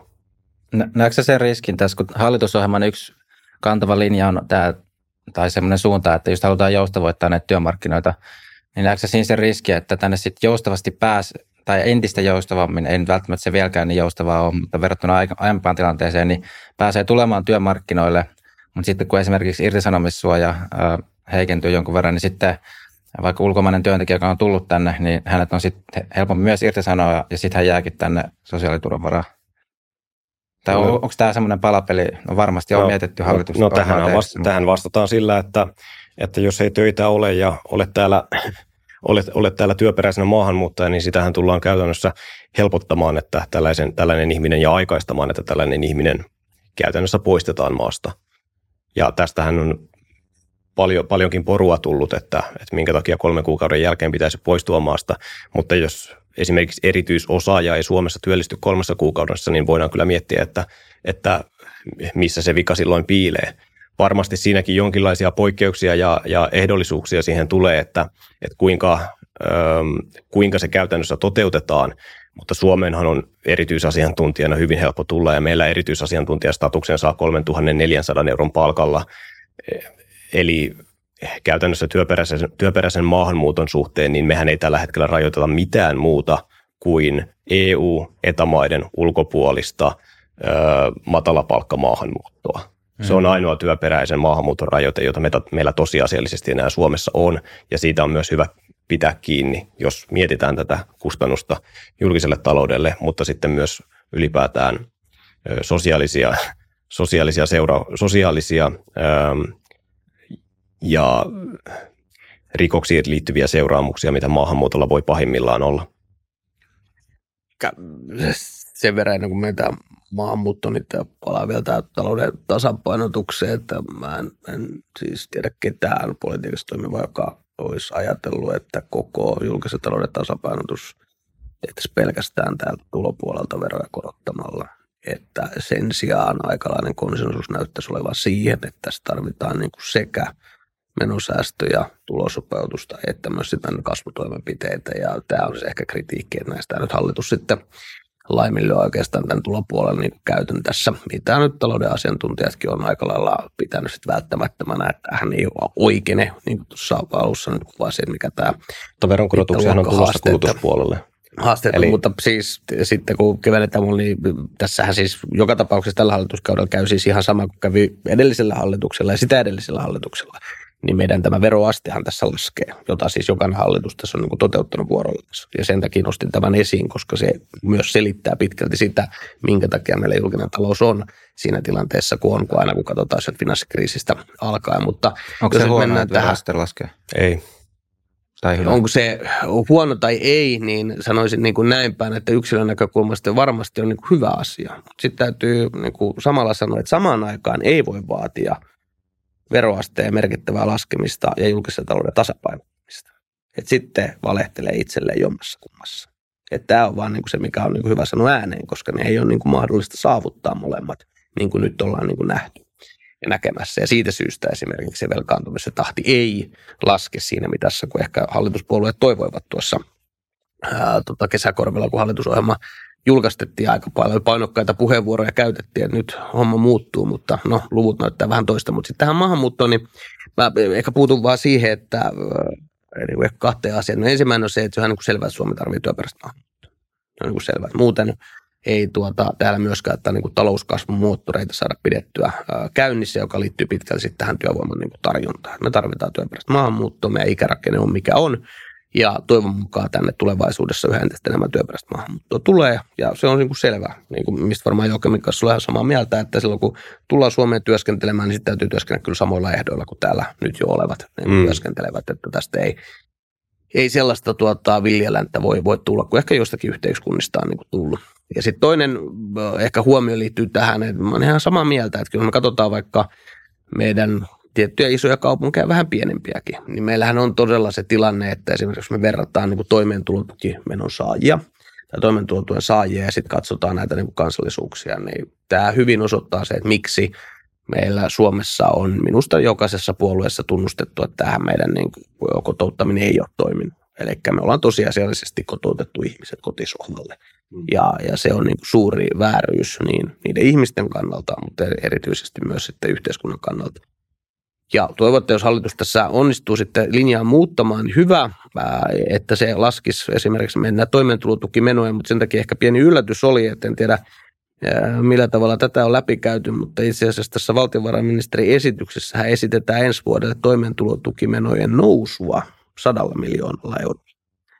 Toimeentulotukimenojen nousua sadalla miljoonalla eurolla.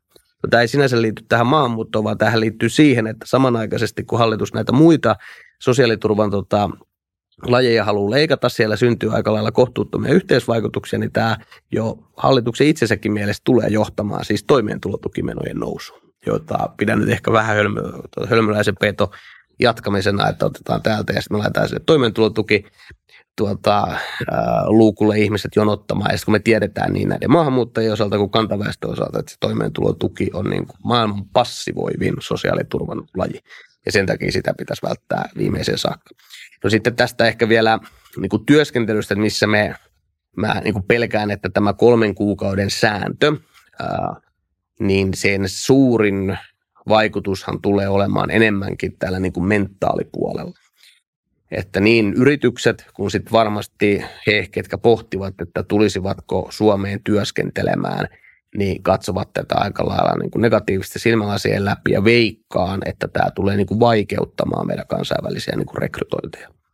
Ja se tietenkin on sitten kyllä niin kuin huono, huono tilanne, jos niikseen tulee, koska yleisesti ottaen ne asiantuntijat, joista Suomi kilpailee, niin ei me ainoina siinä jonossa olla heitä ottamassa. Että siinä on kaikki muutkin maailman valtiot.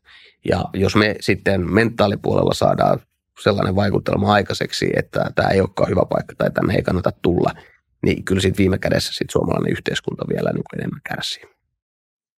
Joo, tuossa mä itse mietin, siis tuon kolmen kuukauden säännön kohdalla vaan kuulin just siitä, että miksi, miksi valittiin se, eikä esimerkiksi, että sitten saa olla maassa, mutta ei vaan makseta sitten mitään tukiaisia. Et jos on silloin se tavallaan markkinaehtoisesti, että jos sä oot hyvä tulonen, niin kyllä sitten on säästöjä sen verran, että sä pystyt etsiä sitä työtä, jos sä täällä haluat olla. Tässä on ehkä sellainen ongelma meidän sosiaalitukijärjestelmässä, että meillä on asumiseen perustuva sosiaaliturva, mikä aiheuttaa hieman sellaisia ongelmia, että jos, täällä, jos täällä asutaan, asutaan, mutta ei, ei pysyvästi oleskella maassa, niin ollaan kuitenkin oikeutettuja erinäisiin sosiaaliturvan muotoihin.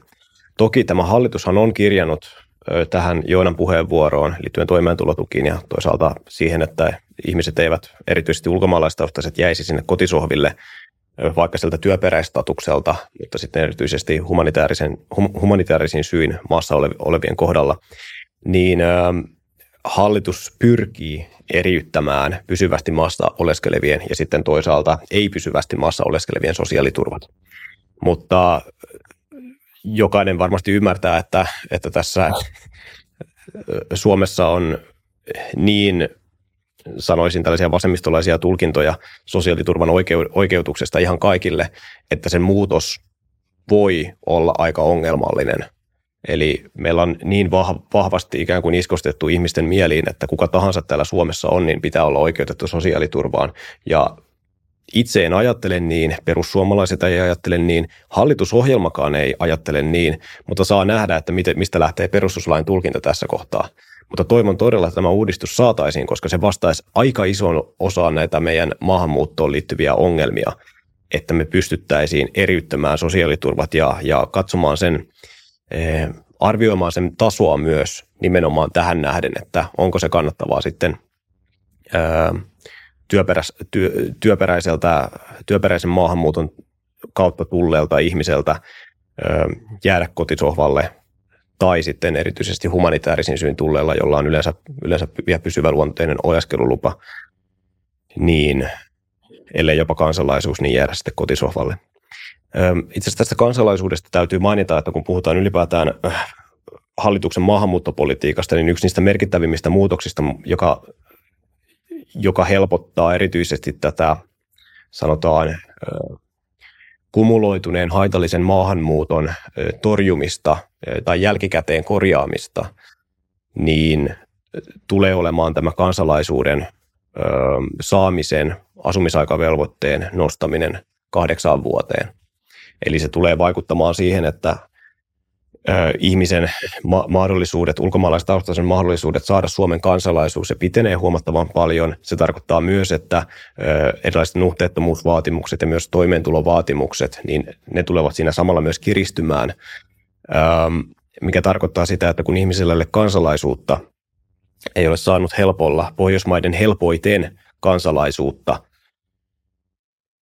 niin valtiolla on käytössään sitten paljon laajempi työkalupakki karkotusten, käännytysten, palautusten suhteen siinä kohtaa. Eli Suomen kansalaista ei voida tietenkään palauttaa, palauttaa muualle kuin no, Suomeen, mutta äh, sitten kun meillä on vaikkapa Irakin kansalainen, joka ei koskaan täällä ole työllistynyt tai on syyllistynyt rikoksiin, niin hänet voidaan, voidaan jatkossa palauttaa sitten helpommin, kun hän ei ole jollain keinolla voinut saada kansalaisuutta tai kun vir- viranomaistahot eivät, eivät häntä ö, nykyisen nykyisen tasoisesti ole suojelemassa.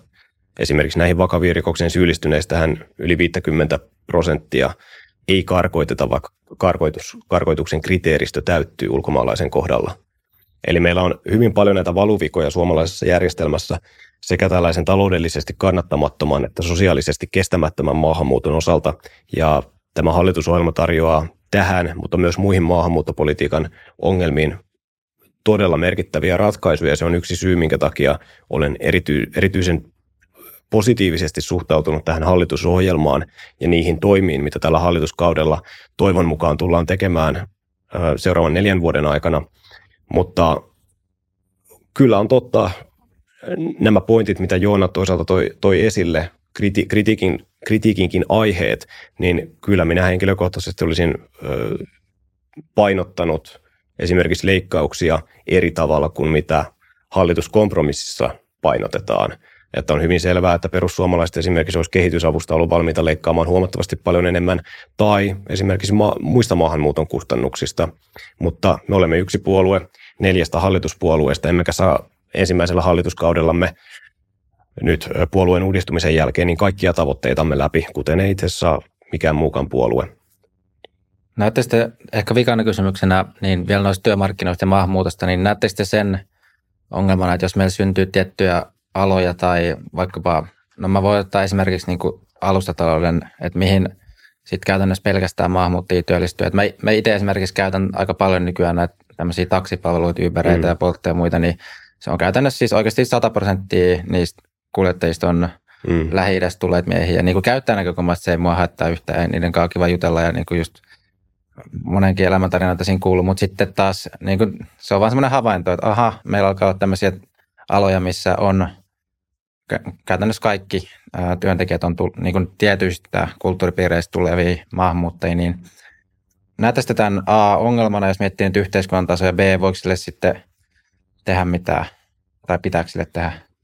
Mitähän on kohtuullinen tyypillinen tilanne oikeastaan kaikissa länsimaissa ja oikeastaan kaikissa mm. yhteiskunnissa. Tuppaa olemaan niin, että siellä missä työelämään pääsyn kynnys on matalin, niin totta kai sinne silloin myös eniten kohdentuu sitten sellaista liikehdintää, varsinkin sellaisten henkilöiden tasolta, jolta sitten ehkä edellytykset muille aloille voi olla niin paljon, paljon tuota vaikeammat tai kynnys on niin korkeampi. Siinä mielessä kuitenkin ajattelee, että on ollut niin todella tärkeää, että Suomessakin on yleistynyt esimerkiksi nimenomaan erilaiset alustatalouden toimijat, koska se tarkoittaa sitä, että on tarjottu tai pystytty tarjoamaan ihmisille mahdollisuuksia omalla työllään ansaita elantonsa kuin sitten vaihtoehtona se, että edelleen olisi siellä sohvalla ja, ja sen takia on mielestäni niin hyvä. Mutta kyllähän pidemmän päälle on niin, että kaikki segregaatio, eli toisen sapoin niin kuin eriytyminen, eli meille syntyy erilaisia niin kuin kuplia, niin ei ne niin kuin hyväksyä. Ja siihen liittyy sitten se, että minkälaisia esimerkiksi koulutuspalveluita pystytään tarjoamaan ja varsinkin sitten tämä niin, tota, toisen, polven, toisen polven maahanmuuttajille pystyvät rakentamaan sitten vähän erilaisen elämän kuin ehkä mahdollisesti ää, heidän vanhemmillaan on ollut, kun he ovat tulleet, tulleet sitten meidän meidän yhteiskuntaa. Ehkä sitten näistä muista tuota, työmarkkinoihin liittyvistä niin kysymyksistä, että tässähän varmasti kyllä näiden niin hallituksenkin toimenpiteiden osalta katsotaan nyt sitten, kun ne, että mitkä kaikki sieltä käytäntöön tulee, niin on sitten toki tätä niin kuin kikkailumahdollisuutta, että, että tuossahan jo useampi toimija tietyiltä aloilta on vähän laskeskellut sitä, että nimenomaan tämä tulorajakysymys, että varsinkin sellaisilla aloilla, jossa tuota, pääsääntöisesti toimitaan ehkä pienemmällä tuntimäärällä kuin, kuin tuota, kokoaikaisena, niin että kohdennetaankin nyt sitten ne tunnit. Esimerkiksi matkailu- ja ravitsemisala voi olla hyvin tämmöinen, niin kohdennetaankin se sitten nimenomaan niille työntekijöille, jotka ovat maahanmuuttajia sen takia, että nämä ehdot täyttyvät, joka tarkoittaa sitten, että muille työntekijöille tulee sitten niin kuin vähemmän tunteja. Että tämähän niin kuin mahdollistaa sitten kyllä tätä tällaista niin kuin kikkailua ja ajattelee, että se ei varmaan tämä niin kuin tarkoitus olisi, että, että tässä niin kuin näin käy, mutta että se on nimenomaan nyt sitten sellaisilla aloilla, missä pääsääntöisesti sim työtä tehdään osa-aikaisesti, niin on nimenomaan sitten riski siihen, että tällaista aletaan sitten tekemään johtuen siitä, että, että ehdot sitten kiristyy. Ja tämähän on itse asiassa myös, mitä yritykset on vähän tässä kritisoinut, että, että ei ehkä kannattaisi tätä tehdä, että saattaa olla, että tämä johtaa niin kuin enemmänkin ojasta alle. Niin, kuten jo aiemmin viittasin, niin yrityksillä on tietysti oma omat motiivinsa siinä taustalla, että, ja se ei, ole, se ei ole pelkästään työntekijöiden hyvinvointi, mitä siinä ajatellaan, vaan tietysti myös se, että, että heille, tietyille yrityksille ja tietyille aloille on tär, olisi tärkeää ja olisi myös heille kannattavaa, että maassa on ihmisiä, jotka tienaavat alle tessienkin kuukausipalkkaa. Mutta ähm, ylipäätään, jos mietitään tätä maahanmuuttopolitiikan no, noin muutosta, niin tämähän seuraa hyvin pitkälti sitä, mitä länsinaapurissa on tapahtunut ja mitä tapahtui jo käytännössä vuosi sitten syksyllä, kun ruotsidemokraatit sai vaalivoittonsa ja pääsi siellä sitten tavallaan hallituspositioon, vaikka hallituksen ulkopuolelta sitä oikeistohallitusta siellä tukevatkin, niin pääsevät kuitenkin määrittämään hyvin pitkälti sitä maahanmuuttopolitiikkaa, mitä Ruotsissa harjoitetaan. Ja Ruotsissahan tämä tuloraja on 2300 tietämillä oli, oliko se määräysperuste, että 80 prosenttia ruotsalaisten mediaanipalkasta, miten se määritettiin. Suomessa se olisi, se olisi huomattavasti paljon korkeampi kuin tämä nykyinen 1600 euroa, jos, jos sama tavallaan Ruotsin malli otettaisiin suoraan Suomeen. Eli kyllähän meilläkin tässä tiukentamisen varaa menestyvää länsinaapuriimme on, taloudellisesti menestyvää länsinaapuriimme on, mutta näkisin, että tämä on ihan hyvä alku ja, ja Ruotsissa tietysti myös poliittiset voimasuhteet on hyvin erilaiset siinä suhteessa, että Ruotsissa ruotsidemokraatit tulivat käytännössä nykyisen hallitus ja sen tukipuolue kokoonpanossa ykköseksi, mutta sitten tietystä poliittisista syistä he eivät voi olla pääministeripuolue, joten pääministeripuolueena on kolmanneksi yleisesti vaaleissa tullut maltillinen kokoomus.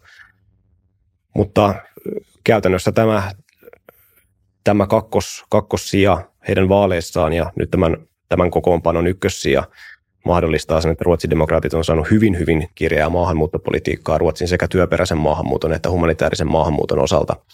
Ja Suomi tulee perässä. Suomi ei tule ehkä yhtä nopeasti, mutta meillä ei myöskään maahanmuuton ongelmat ole vielä samalla tasolla kuin, kuin Ruotsissa. Ja jos tämä hallitus pääsee toteuttamaan tämän maahanmuuttopoliittisen ohjelmansa, niin Suomessa ei myöskään tule olemaan nämä maahanmuuton ongelmat niin suuria kuin Ruotsissa. Ei edes 20 vuoden päästä, kun meidän ehtii kumulatiivisesti, ehtisi kumulatiivisesti kerääntyä tänne sellaista maahanmuuttoa, joka aiheuttaa ongelmia, koska sille pistetään hyvin pitkälti stoppi tällä maahanmuuttopolitiikalla, mitä Suomessa tällä hetkellä tehdään. Ei täydellisesti, että tehtävää kyllä riittää, mutta merkittävä vähennys erityisesti humanitaarisen maahanmuuton osalta. Nyt täytyy todeta, että monenkin asiaa voisi varmaan puuttua, mutta se mitä niin kuin ainakin itse toivon, että Suomessa kyettäisiin oppimaan niistä virheistä, mm. joita täällä humanitaarisen maahanmuuton puolella ja myös kotoutumisen puolella on tehty niin meillä kuin esimerkiksi muissakin maissa ja korjaamaan niitä ilman, että me heikennetään sitten Suomen maakuvaa suhteessa siihen, mikä tulee niin työperäiseen maahan. Ja tästähän on esimerkkejä maailmalla, että on maita, jotka ovat pystyneet nämä kaksi asiaa niin molemmat hoitamaan. Ja ajattelisin, että näistä kyllä Suomenkin kannattaa niin oppia ottaa, koska niin kuin tuossa viittasin, niin kuin meidän tämä väestörakenne nyt vaan on sellainen, että jos syntyvien ikäluokkien koko alkaa olla tuolla 40 000 pinnassa, niin se on aika iso pudotus tässä vaikka 20 vuoden kuluessa, 30 vuoden kuluessa, joka johtaa siihen, että alussa sanoin, niin meillä työelämään tulee joka vuosi 10 000 ihmistä niin kuin vähemmän. Ja jotenkin tämä pitää hoitaa. Tai sitten meidän pitää todeta, että meillä ei ole sellaista hyvinvointiyhteiskuntaa kuin meillä on nyt ollut. Mistä maasta esimerkiksi esimerkkiä? No jos nyt katsotaan vaikka houkuttelevuuden näkökulmasta, niin esimerkiksi Tanskassa, Norjassahan on kyetty huolehtimaan myös siitä, että he ovat hyvin houkuttavia kohteita täällä työperäisen puolella, vaikka tiedetään, että varsinkin Tanskassa, niin kyllä humanitaarisen maahanmuuttopolitiikassa ollaan ehkä tehty vähän toisenlaisia ratkaisuja kuin vaikka mihin Suomi tai, tai Ruotsi on tässä, tässä mennyt, että ei pidä sitä mitenkään niin kuin mahdottomana. Se sitten täytyy toki muistaa, että siellä humanitaarisenkin puolella, niin minkä takia ajattelen vähän, että niin kuin ymmärrän, että se oli varmaan perussuomalaisille poliittisesti tärkeintä, että täällä tässä pakolaiskiintiössä saadaan tämä puolittumaan. Mutta se on toisaalta ollut nyt se meidän niin kuin onnistuneen keino, mikä on ollut siihen, että on pystytty nimenomaan kohdentamaan se humanitaarinen maahanmuutto heille, jotka sitä eniten tarvitsee. Eli ketkä tällä hetkellä ovat tuolta pakolaisleirillä ja odottavat sieltä, että pääsevät tuolta jokin länsimaan. Heillä on jo niin kuin status selvänä. Ei tarvitse arpoa, että onko kertomus totta vai eikö, että se on niin kuin selvitetty. Ja mieluummin hyödyntäisin tätä järjestelmää kuin sitten se, että jos katsotaan, mikä tilanne vaikkapa Euroopassa oli 2015, mm. niin toivoisin, että ne ihan yhteisesti todetut ongelmat, joita Euroopassa tehtiin, niin, niin tuota, korjattaisiin, koska jos nyt katsomme todella niin Afrikan tilannetta, niin, niin kyllä epävakautta on ilmassa. Ja nyt me tiedetään jo tältä kesältä, että miten esimerkiksi liikenne tuossa Välimerellä on niin kuin mm. käyttäytynyt, enkä haluaisi joutuu enää koskaan lukemaan sellaisia, sellaisia tuota, juttuja, jossa sitten näitä niin ihmisenkeä menetetään siinä, että tuonne joudutaan lähtemään niin veneillä tulemaan, tulemaan Eurooppaan ja, ja ei pystytä hoitamaan tätä niin kuin sen ää, tota, systeemin kautta, joka meillä tässä maailmassa on ollut, joka on toiminut, jota YK on kehittynyt, joka liittyy nimenomaan tähän kiintiöpakolaisjärjestelmään. Korvia oikeastaan hivelee kuulla, kun sosiaalidemokraateista, jota monesti mielestäni ihan perustellusta syistä kritisoin, niin kuulla, kun siellä esi- esitetään hyvin samanlaisia näkemyksiä kuin mitä perussuomalaiset on esittänyt jo vuosikaudet ja josta ollaan myös väännetty hyvin pitkällä poliittisesti. Eli siis se, että tämä turvapaikkaralli Euroopan läpi, niin se pitää pysäyttää. Sillä siinä, ei ole, siinä ei ole mitään järkeä. Se ei ole inhimillisestikään kestävää, että maahanmuuttoa harjoitetaan sillä tavalla. Se on myös yle, yleinen linja EUn sisällä, että tämä välimeren ylittävä äh, turvapaikka turvapaikkaperustainen maahanmuutto, niin se pitää käytännössä pysäyttää. Valitettavasti, kuten Joona tässä kuvasikin, niin, niin nämä lukemat, mitä Välimeren on ylittäneet ja turvapaikkaa Euroopan maista hakeneet, niin nämä turvapaikkahakemusten määrähän on korkeimmalla tasolla nyt sitten vuosien 2015 ja 2016. Eli kun silloin puhuttiin 1,2-1,3 miljoonasta, niin viime vuonna Euroopan maat vastaanotti miljoona turvapaikkahakemusta. Eli määrällinen ero ei ole kovinkaan suuri enää niihin 2015-2016 lukemiin nähden. Ja siellä on ihan samat tulijaryhmät edelleen kärjessä, siis syyrialaiset, afganistanilaiset ja Eli, eli hyvin samanlaisia piirteitä siinä on, mutta toivonpa, että Euroopan maat, ainakin Pohjoismaissa, mutta myös muissa olisivat oppineet sen läksynsä sieltä, että se ei ole kestävää maahanmuuttoa, ei taloudellisesti, ei sosiaalisesti, ei myöskään inhimillisesti. Ja myös tästä on tämän hallituksen maahanmuuttopolitiikan suhteen niin kirjaus. Siellä, siellä todetaan hyvin selkeästi, että tämä pyritään minimoimaan ja siellä myös meidän rajavalontaa koskevissa osioissa tuodaan ilmi se, että jos esimerkiksi siirtolaisvirtoja käytetään aseena Suomea vastaan, niin ne ollaan valmiita pysäyttämään ja rajat lyömään siinä kohtaa kiinni. Tämä, jos tätä vähän niin kuin konkretisoi, että miksi... Otetaan vikat kommentit muutama. Miksi olisi järkevää, tai miksi ajattelin niin kuin itse sosiaalidemokraattina nähdä nimenomaan kannattaisi hyödyntää tätä kiintiöpakolaisjärjestelmää niin kuin enemmän johtuu juuri siitä, että jos nyt katsotaan tätä niin kuin turvapaikan hakemista, niin hakeminenhan tapahtuu juuri niin, että hakija tulee hakijamaahan, jättää hakemuksen ja sitten alkaa tämä turvapaikkatutkinta. Niin on kohtuullisen selvää, että he, ketkä liikkeelle lähtee, niin eivät tule varmastikaan siellä ne aivan heikoimmat, jotka eivät pysty lähtemään liikkeelle, jotka ovat sitten hakeutuneet esimerkiksi pakolaisleireihin konfliktien lähialueella, missä suurin osa maailman pakolaista tällä hetkellä on. Niin mieluummin keskittyisin siihen, että pystyisimme tarjoamaan tässäkin suhteessa sen avun, jota Suomi pystyy tarjoamaan niin meille niin kaikista heikommassa asemassa oleville. Ja sitten kun me tiedetään jo niin kuin ennestään, että tässä turvapaikan hakemiseen liittyvissä kysymyksissä, niin on ihan luontaista. Ymmärrän se oikein hyvin yksilön näkökulmasta, että jos toisessa maassa ei tärppää, niin kokeillaan vielä sitten niin kuin mm. seuraavaa, joka johtaa sitten siihen, että liikehdintä Euroopan sisällä viime vuosikymmenen puolella, kun, kun tämä tuota, kriisi, kriisi oli, niin oli aika niin kuin suurta. Ja siinähän nimenomaan sitten ristirasti lennäteltiin ihmisiä ja palauteltiin siihen maahan, jossa he ovat ensimmäistä kertaa sen jättäneet sen hakemuksen. Ja eihän tässä ole ei inhimillisesti eikä, eikä muutenkaan niin kuin mitään järkeä. Ja, ja sittenhän, kun tiedettiin, että määrät kasvo tarpeeksi suuriksi, niin tietyissä Etelä-Euroopan maissa todettiin, että ei he rekisteröi ollenkaan enää näitä ihmisiä, joka sitten johti siihen, että, että, että ensimmäiset hakemukset jätettiinkin jossain ehkä toisessa maassa kuin ehkä missä olisi niin pitänyt. Ja tämä on niin sellainen toivo, että hallitus oman rootelinsa tässä tekee, että me Euroopassa oikeasti tämä asia saataisiin niin hoidettu, koska tämä ei niin kansallisvaltioiden ratkaisulla pelkästään hoidu, vaan tässä tarvitaan jonkunnäköistä yksituumaisuutta, että miten sitten siinä tilanteessa toimitaan, jos ja kun tilanne esimerkiksi nyt nykyisestä alkaa vielä pahentumaan tällaisen linjan, kun saatte demareista läpi, niin me mahdutaan todennäköisesti samaan hallitukseenkin joku päivä demareiden kanssa. Ei se helppoitu olemaan, mutta helpompaa, jos, jos tämä yleistyy. Haluan vielä tästä ö, kiintiöpakolaisista sanoa sen, että kyllä se kohdentuu hädänalaisiin, mutta kiintiöpakolaisjärjestelmän ongelma on se, että avun ö, ihmisiä vastaanotetaan humanitaarisista syistä eikä syistä, jotka liittyvät siihen, että työllistyvätkö he koskaan Suomessa, kotoutuvatko he koskaan Suomeen. Eli kun aiemmin viittasit esimerkiksi tähän, että me kotoutetaan ihmisiä sohville, niin sitä tapahtuu myös erityisesti kiintiöpakolaisjärjestelmän kautta, koska kiintiöpakolaisiksi valikoituu ihmisiä, joilla avun tarve on suurta, mutta joilla yleensä on myös erityisen heikko tausta, siis koulutuksen suhteen, ehkä työkyvynkin suhteen, jolloin me tuodaan ihmisiä tänne ikään kuin hoivattaviksi ja elätettäviksi, eikä, eikä oikeastaan uskalleta eikä edes voida samassa määrin vaatia työllistymistä, yhteiskuntaan osallistumista ja niiden yhteiskunnallisten velvoitteiden noudattamista, koska ihmiset ovat täällä suojelustatuksella, jo, jolloin heitä ei myöskään voi palauttaa, palauttaa takaisin maahansa, kotimaahansa, vaikka heidän kotoutumisensa ei onnistuisikaan tässä maassa. Mutta toisaalta hallitus on ottanut sen linjan, että me otetaan ukrainalaisia. Siinä missä pakolaiskiinti on se tonnin pinta on ollut vuosikaudet, niin tämä hallitus on sitoutunut siihen, että me tuetaan, ollaan valmiita vastaanottamaan kyllä ukrainalaisia tänne tänne ja tarjoamaan heille, heille suojelua. Ja kyllä sekin tarkoittaa, että heiltäkin odotetaan jossain kohtaa, jos he pysyvästi aikovat tänne jäädä, eikä tilapäisesti, kuten on oletettavaa, niin että heiltäkin sitten odotetaan pidemmällä aikavälillä myös työllistymistä ja yhteiskuntaan osallistumista, kuten kaikelta maahanmuutolta kuuluukin.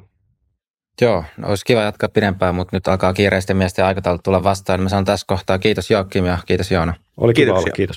Ja kiitos katselijoille ja kuuntelijoille ja pankaa taas kommentteja, että mitä ajatuksia teille heräsi näistä aiheista ja me nähdään sitten seuraavien jaksojen parissa. Moi moi! Bye.